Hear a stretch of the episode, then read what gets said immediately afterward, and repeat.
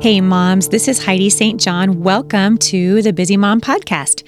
Uh, for those of you who are not aware, this podcast is sponsored, and this series is sponsored uh, generously by YWAM Publishing.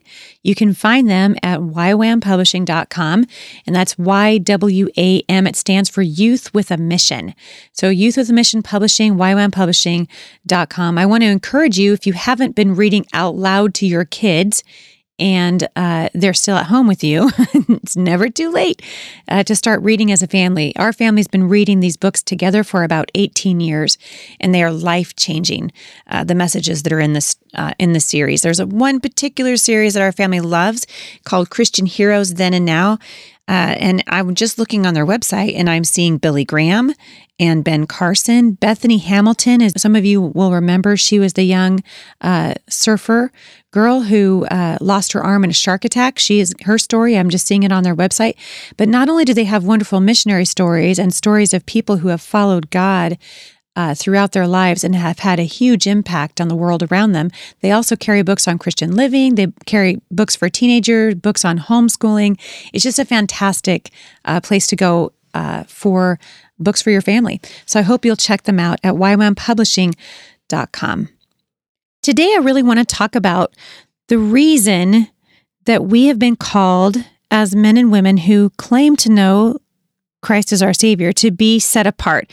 And we find our basis for being set apart in the Word of God. 2 Timothy 3 16 through 17 says, All scripture, that's the Bible, all scripture is God breathed and useful for teaching, rebuking, correcting, and training in righteousness, so that the man of God may be thoroughly equipped for every good work.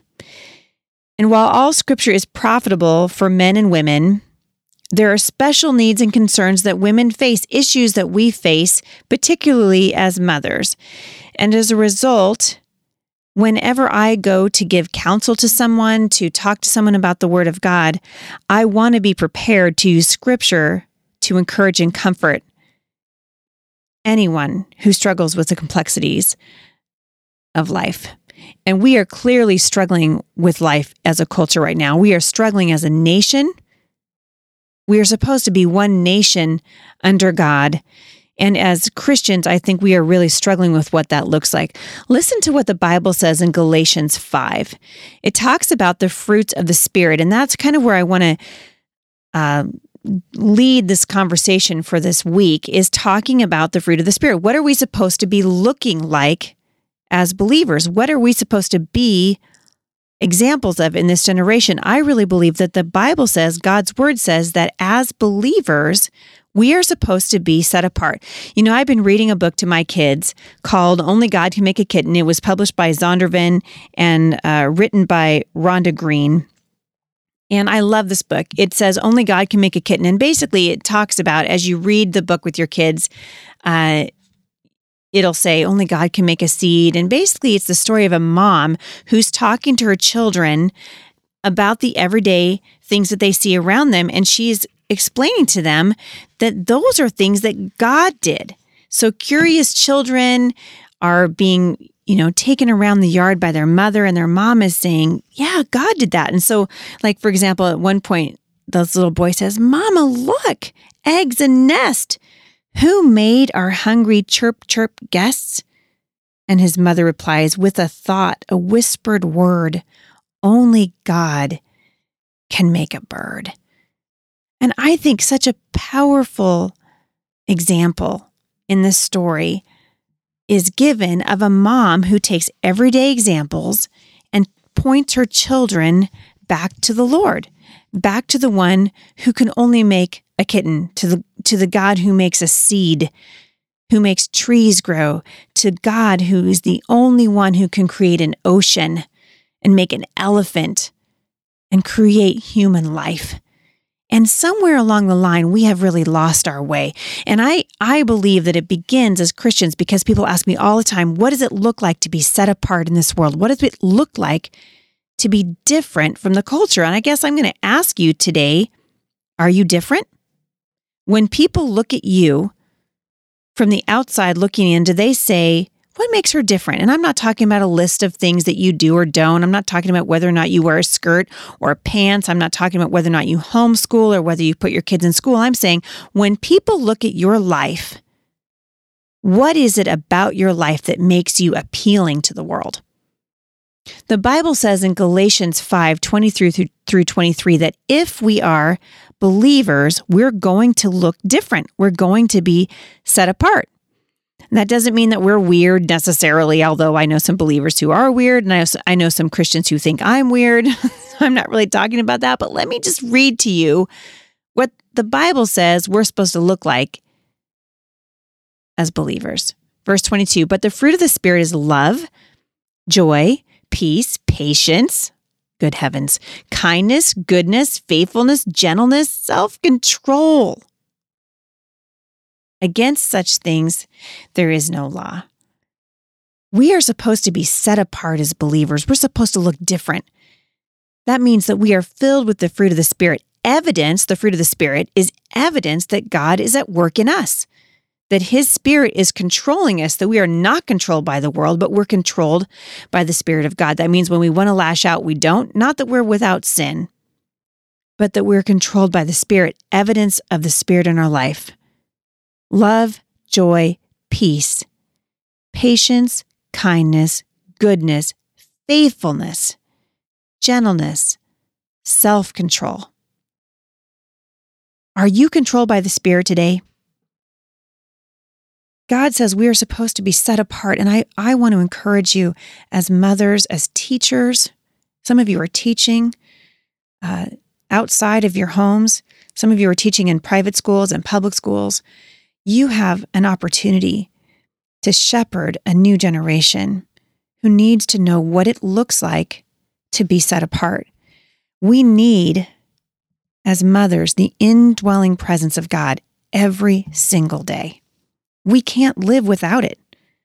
So when Paul calls us to live for the glory of God, he's not first thinking about a life changing, you know, get your uh, boots on the ground and head to the mission field kind of life. He's talking about the little decisions that we make every day to walk in obedience to the Word of God. He's thinking about something as mundane as sitting down with your children at breakfast and what our uh, what our testimony is like when we take our kids to the grocery store and what we're teaching our children about what they're hearing on the news. We are supposed to be as Christian women set apart from the world. You know, Jesus said that the world hated him. Not because he wasn't full of God's spirit. He obviously he was God himself, but because they didn't like to be told what to do. They they didn't want to accept the message that Jesus came to this earth to bring, which was that God loved them. He loves them. But our decision to follow Jesus Christ is going to result in choices that we need to make to follow God.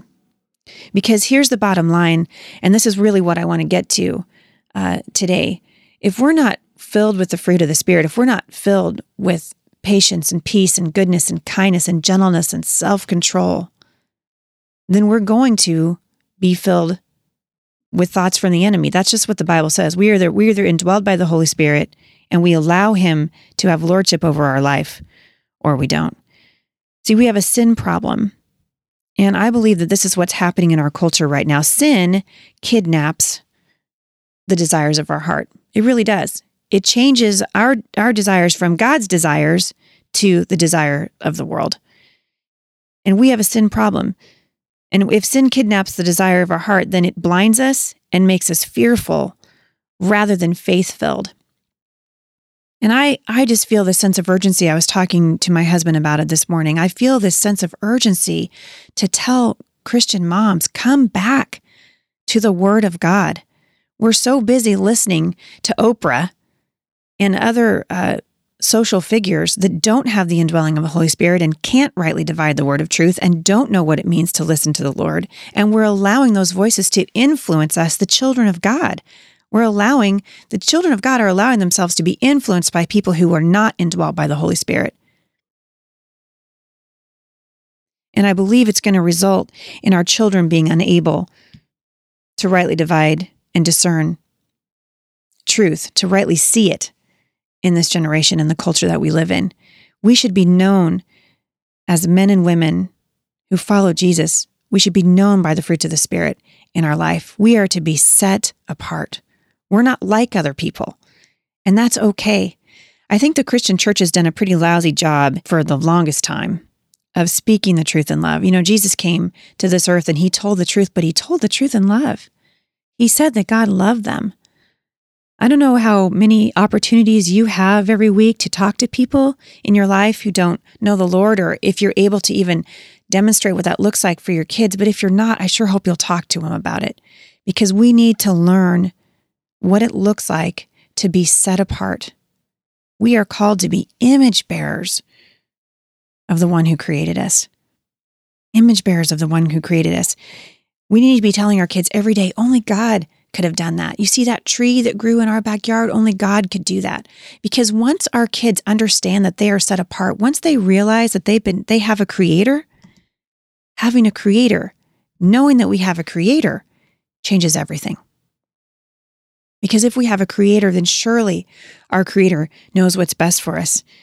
And God, in the very first part of the Bible, those first four words of the Bible, thunderously important words, in the beginning, God. Those words change everything. Are you talking to your kids about who made them and about who they are in Christ and who God sees them as? The Bible says in Psalm 127 that your kids have been given to you like arrows in the hands of a warrior. And I really believe that the battle that we are waging in this country is a spiritual one. So gird up Teach your children how to be controlled by the Spirit. You can't teach them just by telling them. You've got to teach them by being in the Word yourself. Get in the Word of God for yourself and ask the Lord, How can I be set apart in this generation so that I, my life would bring glory to you? For more encouragement, visit me online at thebusymom.com.